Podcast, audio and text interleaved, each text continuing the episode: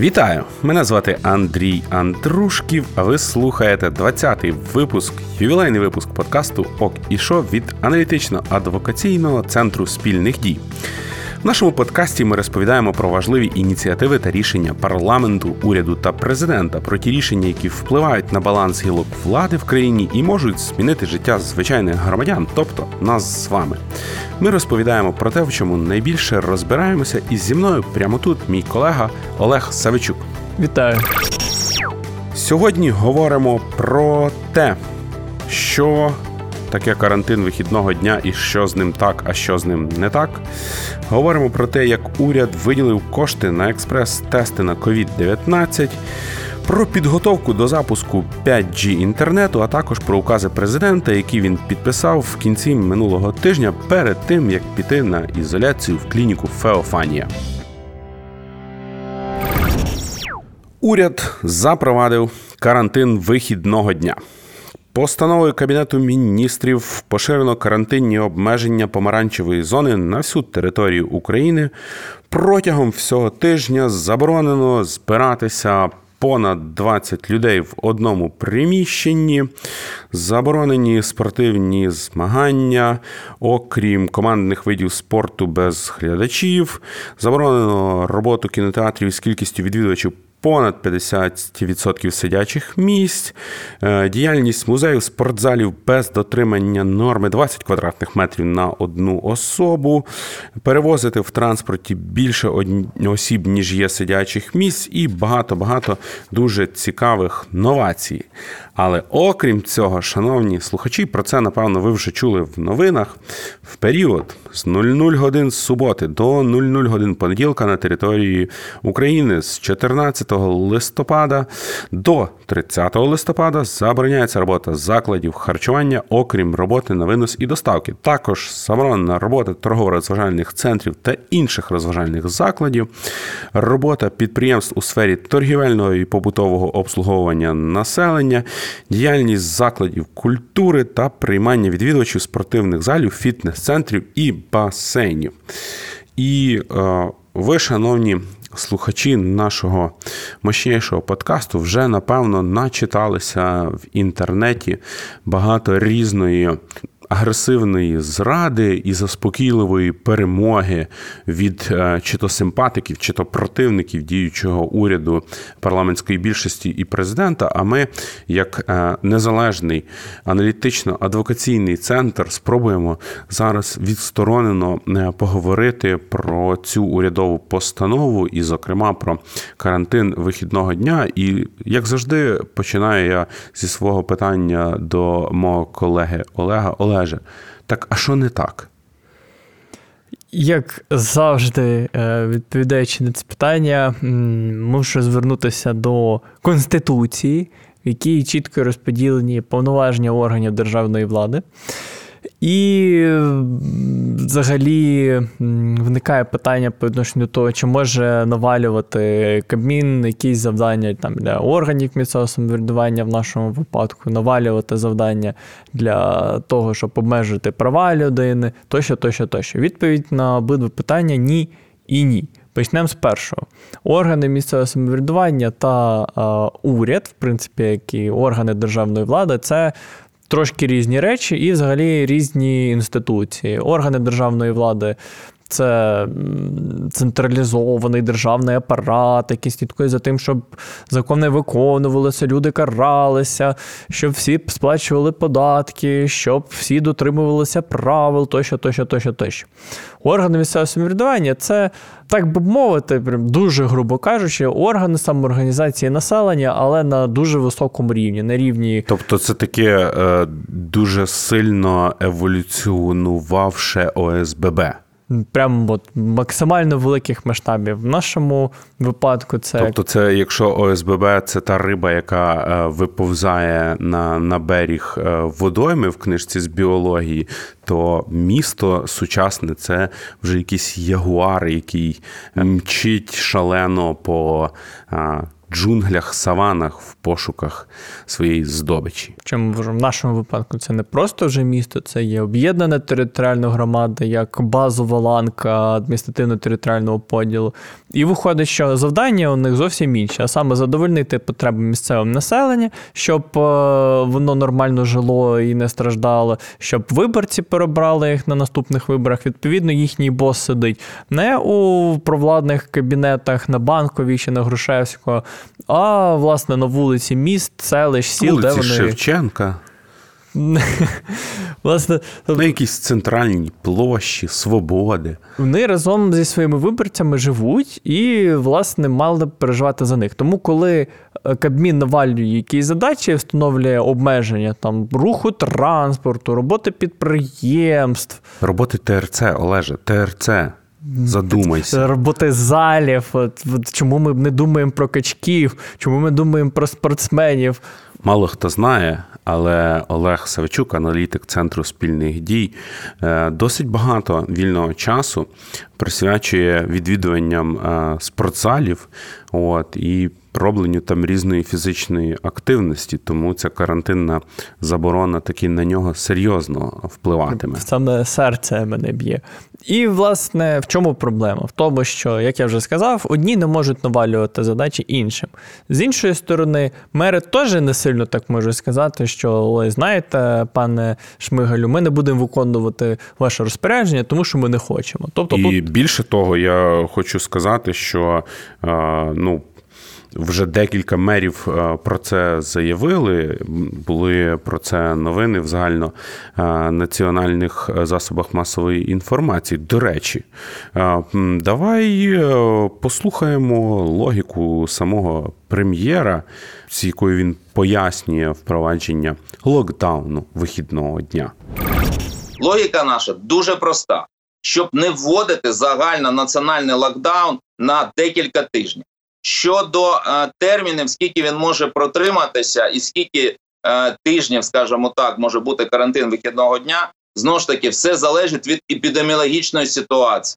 Якщо нам вдасться стабілізувати в такий спосіб е, розповсюдження хвороби, а і як наслідок зменшити навантаження на медичну систему, хоча б залишити на тому ж рівні, в якому воно є, то ми ніхто не буде його тримати далі, далі і далі зразу дамо заочний такий е, можливість подискутувати і е, поставимо нашим е, слухачам чинного ще мера Львова Андрія Садового, який опонує пану Шмигалю. Ви місто, громада міста отримала з державного бюджету за ті місяці? Один мільйон гривень. А знаєте, скільки в цьому році держава забирає від нас коштів з місцевого бюджету? 591 мільйон. І коли я їм говорю, друзі мої, нас немає достатньо податків. Ні, тому що нам треба в державний бюджет, нам треба наповнювати ковітні фонди. З того ковітного фонду маємо дулю з маку ми на сьогодні. Оце є реальна правда, яку ви мусите знати. Що я пропоную? Ми були, є і будемо разом з вами. Жодного глупого рішення місто приймати не буде.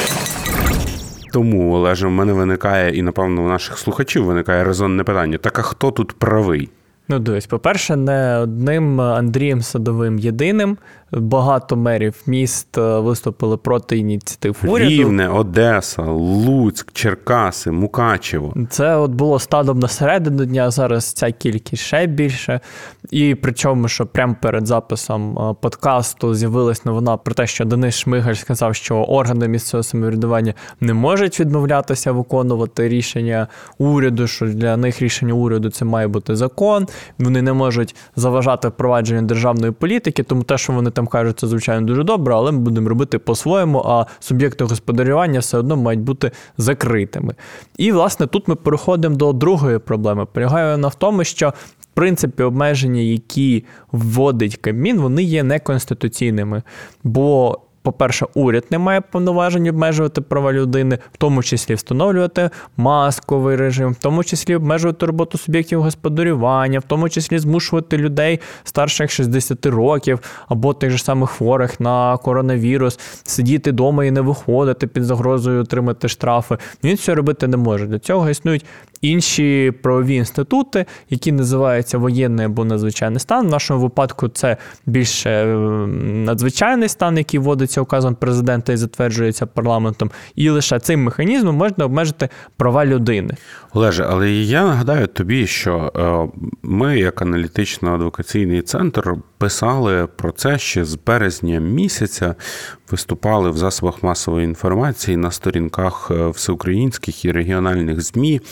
І дуже часто приходили е, ну, стурбовані громадяни в коментарі на нашу сторінку і казали: хлопці, дівчата, ви що попутали? Який надзвичайний стан? Це ж всю владу отримає е, міністр Аваков і е, його вертикаль, і це ще хужіше, це взагалі біда. Ви думаєте, про що ви говорите? Ми думаємо, але це саме той правовий механізм, який мав би бути застосований за таких обставин. Перше, друге, міністр Арсен Аваков є міністром внутрішніх справ Арсеном Аваковим. Якщо він перебуває на цій посаді, то що робити?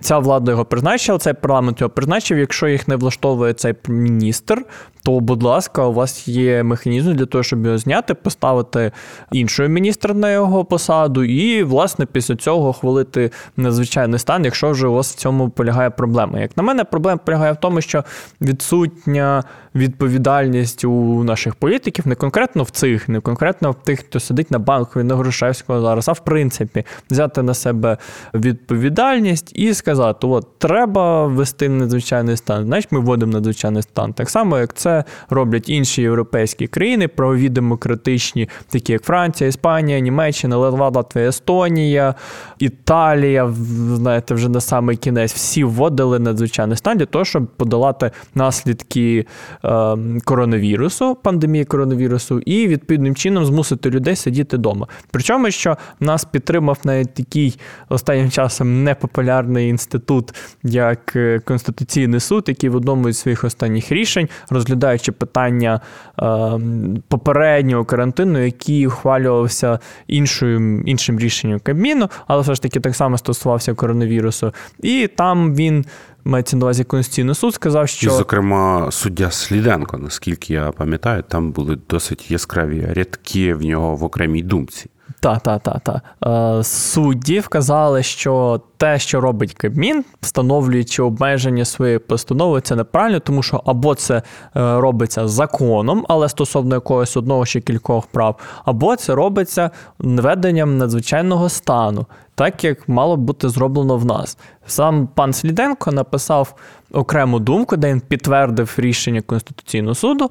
Але при цьому вказав, що те, що робить уряд, те, що робить держава, це називається терор проти власного населення, де в один момент ми приймаємо карантин, в інший момент ми його послаблюємо, в інший момент ми знову його посилюємо, і отак от до нескінченності. І ти не знаєш, що буде в тебе завтра. Як би хто не ставився до Конституційного суду прямо зараз, але я думаю, що це рішення було б гарним підґрунтям для того, щоб оскаржити такі от рішення Кабміну проведення карантину. До речі, а оскаржувати е, де? Це ж, е, наскільки я пам'ятаю, є не так багато судів, в яких можна судитися проти органів державної влади.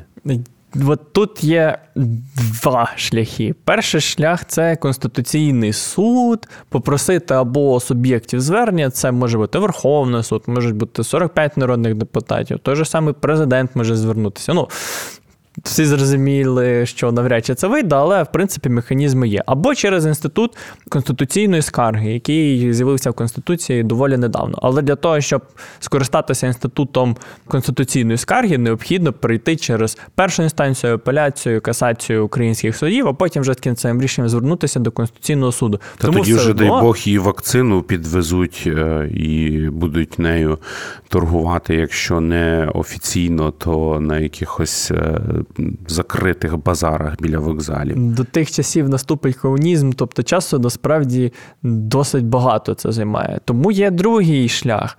Ем, і це сумнозвісний окружний адміністративний суд міста Києва, який якраз і розглядає справи щодо це той, яким е, керує теж е, сумнозвісний пан Вовк, так? Е, один із тих вовків, та сумнозвісних.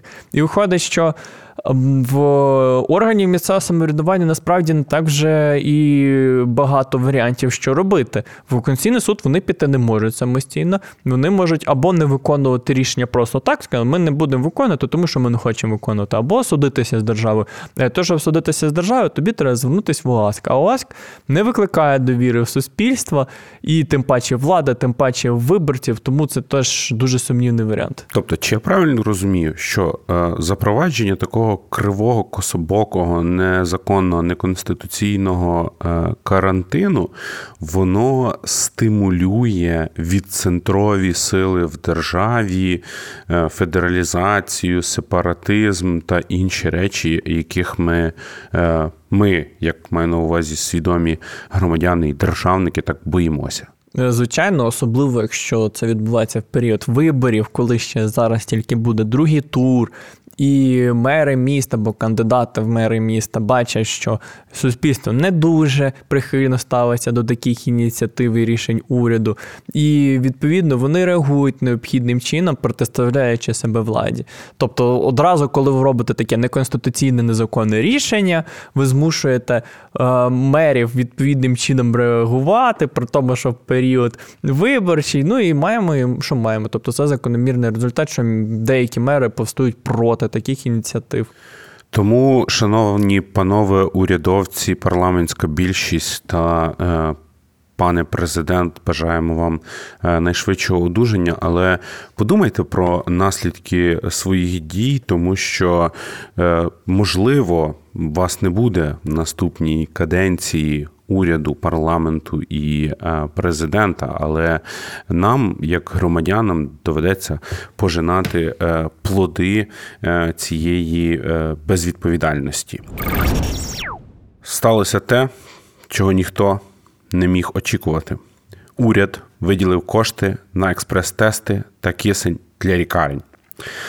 Своїм недавнім рішенням Кабінет міністрів скорочує на 2 мільярди 100 154 мільйони гривень видатки на утримання автодоріг і перенаправляє їх на фонд боротьби з COVID-19. Нарешті запустили зворотній реверс з асфальту. Переводимо кошти на закупівлю медичних потреб для боротьби з коронавірусом. Це те, чого так очікували громадяни України з березня по листопад нарешті сталося. Але ж ми можемо тільки привітати. Важкі часи потребують важких і відповідальних рішень, тому придеться пожертвувати трошки дорогами і перенести трошки грошей в антикоронавірусний фонд і на закупівлю необхідного обладнання. Водночас це поставляє трошки інше питання, ем, яке в мене так виникло, коли прочитав цю новину. Бо дуже багато ем, експертів, людей і, в принципі, навіть представників е, державної влади, е, коли їх питають, а навіщо будувати стільки доріг, навіщо ремонтувати, кажуть, що це має підвищити мобільність. Доступність. Не, не так мобільність і доступність, як в принципі інвестиційну привабливість того чи іншого регіону, е, залучення коштів і, в принципі, рух коштів цих між країною. Тобто, це мало б сприяти економічному зростанню того чи іншого регіону і України загалом. Зранку йога, ввечері дорога. Але при цьому, якщо подумати, то наявність дороги, навіть гарної, навіть прекрасної. От, прям от побудували римські солдати в 5 столітті до нашої ери, і вона Або досі стоїть. австрійські солдати, як е, на Західній Україні. Але наявність такої дороги автоматично не означає, що там умовно Одещина стала привабливою для інвесторів. А чому? А тому, що є проблеми з судовою системою, правоохоронною системою, з прокуратурою, з поліцією, службою безпеки. Тобто, треба вирішувати всі ці проблеми в комплексі, а не просто будувати дороги і думати, ну якось воно то й буде. Ми дороги побудували, і на цьому наші повноваження все. Шановні урядовці, думай те, як казав Володимир Олександрович в одному з своїх роликів, ще будучи просто кандидатом. Шановні слухачі подкасту Ок і Шо, прямо зараз дуже важлива тема, і тому закликаю, якщо ви слухаєте через портативні колонки відставити їх трохи далі. Якщо ви слухаєте через накладні навушники, то бажано помістити між навушниками і головою невеличкий шар фольги, тому що говорити будемо ми про те, що уряд почав готуватися до запуску 5G зв'язку. На засіданні Кабінету міністрів цього тижня ухвалили план дій на 2020-2022 роки щодо підвищення якості мобільного зв'язку. План включає підготовку до запуску технології 5G е, в Україні. Е, теж дуже важливе рішення, тому що я то ще пам'ятаю ті прекрасні часи, коли був просто Edge, і більше нічого не було. І це насправді було не так давно. А потім з'явилося 3G. А 5G це ну, 5 це завжди краще, ніж 3. Це, Це очевидно. Це ж логічно. Е, разом з тим, е, звісно, є багато е, різних спекуляцій з цього приводу, е, з приводу того, що е, від 5G до чіпа на лобі рукою подати. Тут насправді неможливо не погодитись. Я читав в одному дуже авторитетному джерелі е, в під'їзді на стінці, що 5G ем, призводить до е, коронавірусу поширення, призводить до аутизму в малих дітей. Я думаю, що це дуже небезпечно і дуже дивно, що е, ця злочинна влада настільки тероризує український нарід, що от, от. От що не видно, що ж від 4G вже люди страждають. Ні, треба ще й 5G хвилити. Це просто якісь, якась жесть. Ну насправді, е, як ви напевно могли зрозуміти, е, шановні слухачі подкасту «Ок і що», це була невеличка гумористична сценка в виконанні представників аналітичного е, центру спільних дій. Вітаємо рішення уряду. Будемо сподіватися, що впроваджувати його будуть послідовно, що будуть дотримані всі процедури щодо розробки розробки і впровадження е, цієї політики, і пасувало би, звісно, е, урядовцям сконцентрувати свою увагу на комунікації е, цього рішення, тому що Вороги України будуть користуватися цим, будуть е, запулювати в наш інформаційний простір різноманітні фейки, плодити. Е, так само, як пам'ятаєте, ще кілька років тому, коли нам ще тільки обіцяли безвіз і казали е, урядовці, що от настане безвіз, треба буде користатися біометричними паспортами, щоб подорожувати безвіз в Європі, то дуже багато автобусних зупинок були розмальовані словами біопаспорт, чіп на лбу Анаста і іншими речима. Тому пасувало би, звісно, урядовцям докластися до комунікації цієї державної політики, цих урядових рішень, щоб ті хто хочуть е, інформаційної розрухи в Україні, не могли е, використовувати причину, е, а саме запуск 5G зв'язку в Україні для того, щоб ворохобити український нарід. Водночас, водночас, е, не слід забувати, що саме введення е, поняття 5G в український дискурс, і в принципі там в урядовий дискурс, тощо, тощо, не означає, що от зараз ми запустимо 5G, і все буде офігенно, буде заживемо, як в Європі. Бо я пам'ятаю випадки, коли в нас запускали 3G, коли запускали 4G, що там були дуже великі проблеми з частотами, що дали якісь там неробочі, якісь там погані, які в Україні призводили до того, що е, мережа працювала не так, як треба. Або мали проблеми ті, хто кому потрібен якийсь специфічний і захищений зв'язок через це, типу там військові і інші. Там там було багато речей в 2014-2015 е, роках з цього приводу. Тобто питання насправді складне, то тут не просто вийде сказати, запускаємо 5G і фу, магічним чином воно запустилося. Ні, це потребує передивитися, чи все нормально буде працювати, чи ті частоти не зайняті. Якщо ті частоти зайняті, ким вони зайняті, чи можливо це якось переформулювати, переробити і щось поставити в пріоритет більше, і щось поставити в пріоритет менше. Тобто це потребує якісної державної політики, а не просто одного рішення про впровадження 5G і відповідальної роботи е, багатьох е, центральних органів виконавчої влади і відомств, зокрема Держспецзв'язку та інших урядових структур. Перед тим як оголосити е, про свою е, хворобу, тобто про COVID-19, президент України Володимир Зеленський е, ухвалював рішення, працював як глава держави, і маємо сьогодні в подкасті кілька рішень, ухвалених ще минулого тижня, опублікованих на сайті президента. Отож, президент увів в дію рішення Ради національної безпеки і оборони щодо розміру бюджетного фінансування сектору безпеки і оборони на 2021 рік. Олеже, давай, може, спочатку е, скажемо, хто не знає слухачів подкасту Окішо, що таке оце РНБО і з чим його їдять.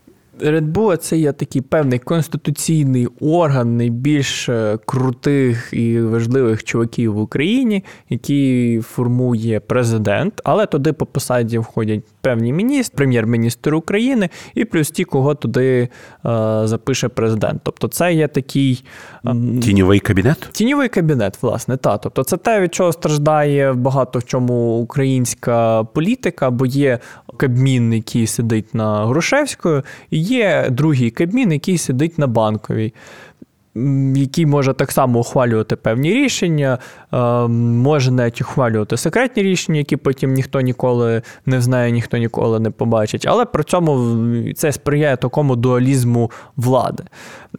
Проблема цього рішення, про яке ми зараз говоримо. Давай ми скажемо, що в рішенні а, ну, пропонується встановити державні видатки на 2021 рік на потреби сектору безпеки і оборони на рівні 267 мільярдів гривень, тобто збільшити їх у порівнянні з запланованими у державному бюджеті на понад 20 мільярдів.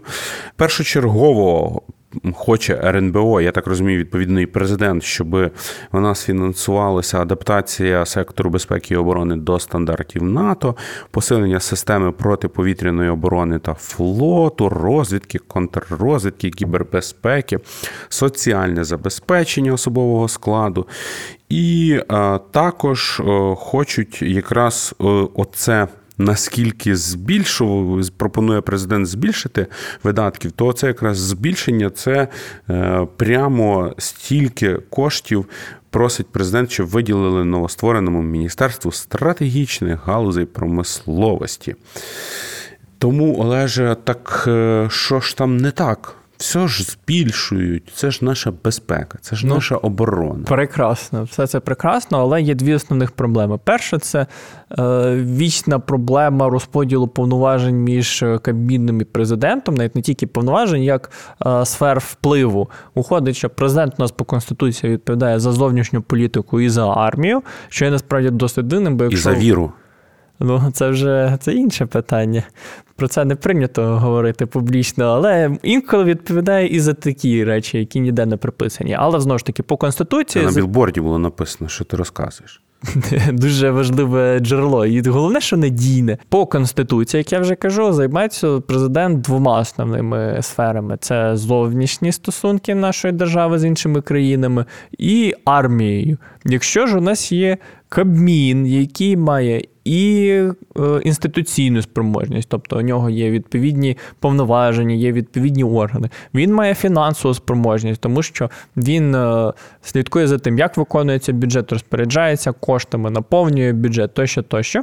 То було б більш доцільно, напевно, подумати стосовно того, а чи має президент мати настільки великий вплив на ці дві сфери, і ще не було більш доцільно передати це уряду, щоб уряд мав єдину політику в державі і відповідно і в секторі безпеки, і в секторі зовнішніх зносин. Нащо тоді нам Міноборони, нащо нам тоді Міністерство зовнішніх справ, якщо у нас є президент?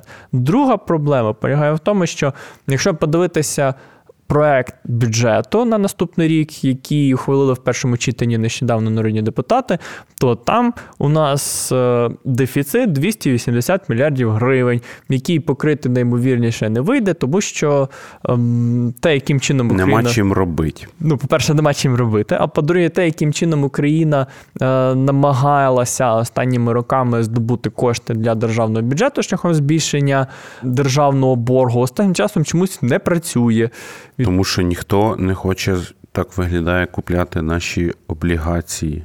Виглядає, що так, тому буде а дуже МВФ велике... не спішить давати. Буде дуже велике питання до нашого мінфіну, чи зможуть вони покрити цей дефіцит. А якщо вони покрити цей дефіцит не зможуть, то відповідно треба буде якимись програмами жертвувати. І це може бути все, що завгодно, починаючи від армії, якогось там забезпечення лікарень, шкіл, закінчуючи будівництвом доріг, придеться пожертвувати найдорожчим.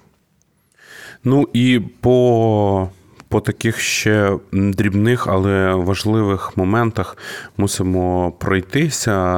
Е, як пише портал Слово і діло, найбільшу прибавку отримає Міністерство внутрішніх справ, якщо говорити про сектор безпеки і оборони, 3,8 мільярда гривень збільшення без урахування спецфонду. На другому місці СБУ 2,7 мільярда і на третьому служба зовнішньої розвідки 11 1,6 мільярда. Ну, це мається на увазі ті збільшення, які передбачаються в бюджеті на наступний рік. Але так само треба думати: от збільшуються е, видатки на МВС. Добре, це чи погано. Треба дивитися, оскільки от є у нас національна поліція, яка є в структурі Міністерства внутрішніх справ. В національній поліції страшенний недобір. Люди туди йти не хочуть, зарплати там невеликі. Суспільство з дуже великою недовірою ставиться до людей у формі, незважаючи на е, в поліцейській формі, тому що до військових таки е, у нас є серйозна довіра, як свідчать різні дослідження різних соціологічних компаній. Доречне виправлення. Відповідно, для того, щоб якимось чином покращити ситуацію, можливо, тому і збільшують видатки на МВС, тож збільшити винагороду працівників поліції, щоб туди йшли не люди, які хочуть здійснювати корупцію, катувати людей і вбивати, а люди, які хочуть щось змінювати. Так що все може бути складніше, ніж ми собі уявляємо тут. Своїм указом президент України Володимир Зеленський передав Національну академію державного управління Міністерству освіти 5 листопада. Глава держави з метою впорядкування використання об'єктів державної власності, що перебувають в управлінні державного управління справами, вивів Національну академію державного управління разом із регіональними інститутами державного управління зі сфери державного управління справами, тобто ДУСі. І наступний розпорядник майна це буде Міністерство освіти України. Олеже, давай спочатку, перш ніж ми поговоримо, що таке Національна академія державного управління, скажемо, що таке ДУСЯ. Це є такий дуже дивний, неконституційний, незаконний орган в управлінні президента, який займається забезпеченням діяльності і президента, і Кабміну, і в тому числі Верховної Ради розпоряджається майном, розпоряджається нерухомістю, і, відповідно, як я вже казав, забезпечує нормальну роботу деяких державних інституцій, в основному президента. Чому це не конституційно? Тому що по конституції президент може створювати лише допоміжні дорадчі або інші органи, які випливають зі сфери його повноважень. Він не може управляти об'єктами державної власності. Відповідно відповідно, цим мав би займатися хтось інший, а саме фонд державного майна, так як він у нас існує, так як він прописаний в Конституції. До речі, в цей момент важливо зазначити, що на балансі державного управління справами перебувають 60 установ і підприємств, серед них Національний інститут стратегічних досліджень, лікарня Феофанія, в якій е, глава офісу президента і глава держави е, зараз перебувають на лікуванні. Також різноманітні бази відпочинку, український дім, оцей, який знаходиться на європейській площі, і куди ще рік тому планували перенести офіс е, президента Зеленського, галерея Мистецький арсенал, і навіть хор київські солісти. Це все знаходиться на балансі державного управління справами. А тепер, Олеже, е, розібрались ми з Дусею багато різноманітних досліджень і різних різних репортажів про діяльність і корупційні схеми е, цього неконституційного органу можете ви знайти в е, мережі інтернет від колег журналістів, розслідувачів з різних видань, тому що, е, як ви розумієте, там, де все в базовій комплектації неконституційно, то там далі воно і несеться все з шаленою швидкістю, з відповідним вектором. Можете подивитися і знайти багато цікавого про е, діячів дусі е, попередньої влади, поперед попередньої влади і багатьох інших. Але тепер, Олеже, е, давай поговоримо про те, а що це таке Національна академія державного управління. Там вчать бути державником і управлінцем.